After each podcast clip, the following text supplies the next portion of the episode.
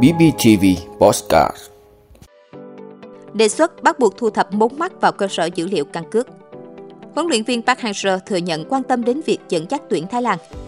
Trương Mỹ Lan mua chuộc cả đoàn thanh tra ngân hàng SCB thế nào? WHO đẩy nhanh kế hoạch sơ tán bệnh viện lớn nhất giải Gaza. Đó là những thông tin sẽ có trong 5 phút sáng nay ngày 20 tháng 11 của podcast BBTV. Mời quý vị cùng theo dõi. Đề xuất bắt buộc thu thập mống mắt vào cơ sở dữ liệu căn cước. Thưa quý vị, dự thảo luật căn cước đề xuất thu thập hơn 22 nhóm thông tin trong cơ sở dữ liệu căn cước, trong đó có 5 đặc điểm sinh trắc học là ảnh chân dung, vân tay, mống mắt, ADN, giọng nói. Với thông tin ADN và giọng nói, dự thảo đề xuất chỉ thu thập khi người dân tự nguyện cung cấp hoặc trong quá trình quản lý, người bị áp dụng biện pháp xử lý hành chính. Tại báo cáo giải trình tiếp thu chỉnh lý dự án luật căn cước, Ủy ban Quốc phòng An ninh cho biết Khoa học đã chứng minh cùng với vân tay, mống mắt có cấu trúc đường vân phức tạp và duy nhất với mỗi người, không thay đổi nhiều theo thời gian. Hiện nhiều quốc gia đã áp dụng công nghệ này để phục vụ nhận diện công dân xác thực hộ chiếu, điền thông tin xác thực qua website. Công nghệ này có độ chính xác cao, đơn giản, dễ sử dụng, không cần thao tác phức tạp. Vì vậy, bên cạnh việc thu thập vân tay, chính phủ đã bổ sung thêm quy định thu thập mống mắt trong thông tin căn cước để làm hồ sơ đối soát và xác thực thông tin của mỗi cá nhân. Việc này hỗ trợ trong trường hợp không thu nhận được vân tay do khuyết tật hoặc vân tay bị biến dạng. Thẩm tra dự án luật này trước đó, chủ nhiệm Ủy ban Quốc phòng An ninh Lê Tấn Tới khẳng định việc thu thập cập nhật thông tin về ADN, giọng nói chỉ áp dụng đối với những người có tiền án tiền sự để phục vụ công tác phòng chống tội phạm, vi phạm pháp luật. Những thông tin này được lấy thông qua hoạt động tố tụng hoặc xử lý vi phạm hành chính. Cơ quan quản lý căn cước không thu thập trực tiếp từ người dân. Trước những lo ngại về an ninh thông tin khi cơ sở dữ liệu căn cước đều là bí mật đời tư, ông Tới nói cơ sở dữ liệu quốc gia về dân cư được kiểm soát an ninh mạng, bảo vệ ở mức cao nhất và hạn chế thấp nhất sự cố ngoài ý muốn. Báo cáo giải trình cuối tháng 4, chính phủ cũng cho biết thông tin công dân được lưu trữ đầy đủ trong bộ phận được mã hóa để đảm bảo riêng tư. Trước mắt, sẽ có một số giấy tờ được tích hợp vào thẻ căn cước. Các giai đoạn tiếp theo tùy theo sự phát triển của hạ tầng dữ liệu, các bộ ngành địa phương sẽ đề xuất tích hợp thêm. Dự kiến Quốc hội biểu quyết thông qua dự thảo luật căn cước vào ngày 27 tháng 11. Huấn luyện viên Park Hang-seo thừa nhận quan tâm đến việc dẫn dắt tuyển Thái Lan. Thưa quý vị, thông qua trang thể thao Tinker của xứ sở Chùa Vàng hôm 19 tháng 11, huấn luyện viên Park Hang-seo tuyên bố sẽ dẫn dắt đội tuyển Thái Lan nếu nhận được lời đề nghị thỏa đáng. Trước đó, thông tin huấn luyện viên Park Hang-seo có thể thay thế ông Mano Poking dẫn dắt đội tuyển Thái Lan xuất hiện nhiều trên các phương tiện truyền thông xứ sở Chùa Vàng.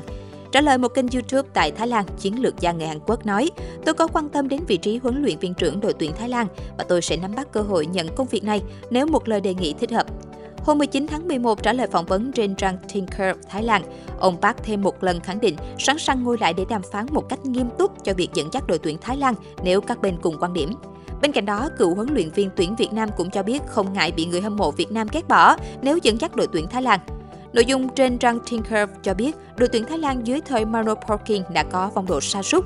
Đội cũng vừa thua tuyển Trung Quốc với tỷ số 1-2 ngay trên sân nhà và khiến cơ hội giành quyền tham dự World Cup 2026 trở nên khó khăn gấp đôi.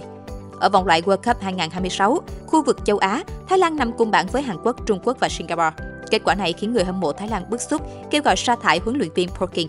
Phóng viên Waisher Damri cũng bày tỏ quan điểm người hâm mộ Thái Lan phấn khởi với thông tin huấn luyện viên Park Hang-seo có thể dẫn dắt voi chiến bản thành tích của ông Park khi huấn luyện bóng đá Việt Nam đã thể hiện được trình độ đẳng cấp cao. Nhìn nhận thực tế, Park Hang-seo là một huấn luyện viên có tính kỷ luật nghiêm khắc theo phong cách Hàn Quốc. Ông đối xử công bằng với tất cả cầu thủ, dù họ có là siêu sao hay tài năng trẻ. Trương Mỹ Lan mua chuộc cả đoàn thanh tra ngân hàng SCB thế nào? Thưa quý vị, trong số 86 bị can bị đề nghị truy tố trong vụ án xảy ra tại Ngân hàng Thương mại Cổ phần Sài Gòn SCB, Tập đoàn Vạn Thịnh Phát và các đơn vị liên quan, có 41 cá nhân là lãnh đạo cán bộ Ngân hàng SCB, 15 cựu cán bộ Ngân hàng Nhà nước, 3 cựu cán bộ thanh tra chính phủ, một cựu cán bộ kiểm toán nhà nước, theo kết luận điều tra, quá trình hoạt động, ngân hàng SCB thường xuyên bị kiểm tra giám sát, thanh kiểm tra tình hình hoạt động để không bị phát hiện, xử lý các hành vi sai phạm do mình và đồng phạm gây ra. Trương Mỹ Lan đã chỉ đạo các cán bộ chủ chốt của ngân hàng SCB mua chuộc cán bộ lãnh đạo cơ quan thanh tra giám sát ngân hàng. Bà Lan còn chỉ đạo mua chuộc lãnh đạo ngân hàng nhà nước chi nhánh thành phố Hồ Chí Minh, tổ trưởng tổ giám sát tăng cường tại ngân hàng SCB để bưng bít che giấu thông tin sai phạm, báo cáo không trung thực không đầy đủ với cơ quan chức năng.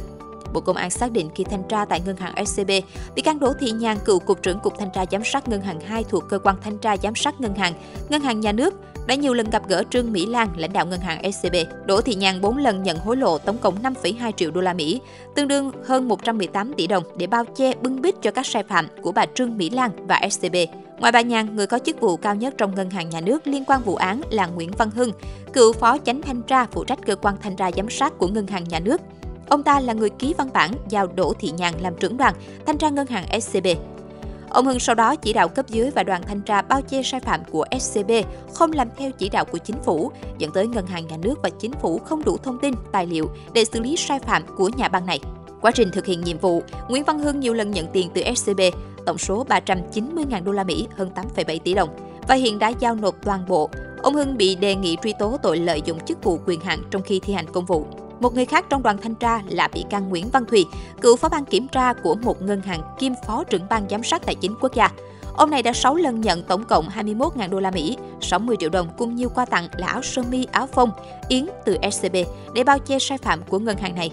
Hầu hết trong số 20 thành viên đoàn thanh tra SCB năm 2018 đều nhận tiền của Trương Mỹ Lan và ngân hàng này. Có 7 người được cơ quan điều tra xác định là thứ yếu, làm việc theo chỉ đạo nên không xử lý hình sự. WHO đẩy nhanh kế hoạch sơ tán bệnh viện lớn nhất giải Gaza.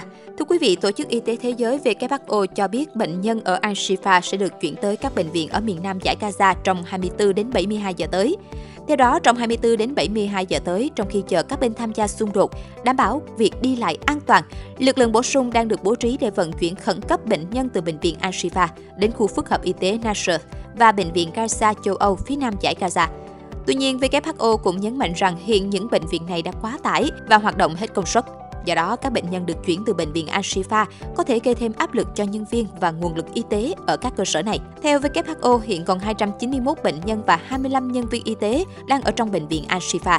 Trong đó có 32 trẻ sơ sinh đang trong tình trạng rất nguy kịch. Ngoài ra có hai bệnh nhân cần chăm sóc đặc biệt song không có máy thở và 22 bệnh nhân cần chạy thận đang trong tình cảnh thiếu máy móc và thiết bị điều trị ngày 18 tháng 11, lực lượng phòng vệ Israel cho biết đã cho phép người dân sơ tán khỏi bệnh viện Al-Shifa bằng một tuyến đường an toàn. Các nhân viên y tế sẽ ở lại bệnh viện để hỗ trợ bệnh nhân không thể sơ tán. Cảm ơn quý vị đã luôn ủng hộ các chương trình của Đài Phát thanh truyền hình và báo Bình Phước. Nếu có nhu cầu đăng thông tin quảng cáo ra vặt, quý khách hàng vui lòng liên hệ phòng dịch vụ quảng cáo phát hành số điện thoại 02713 887065. BBTV vì bạn mỗi ngày.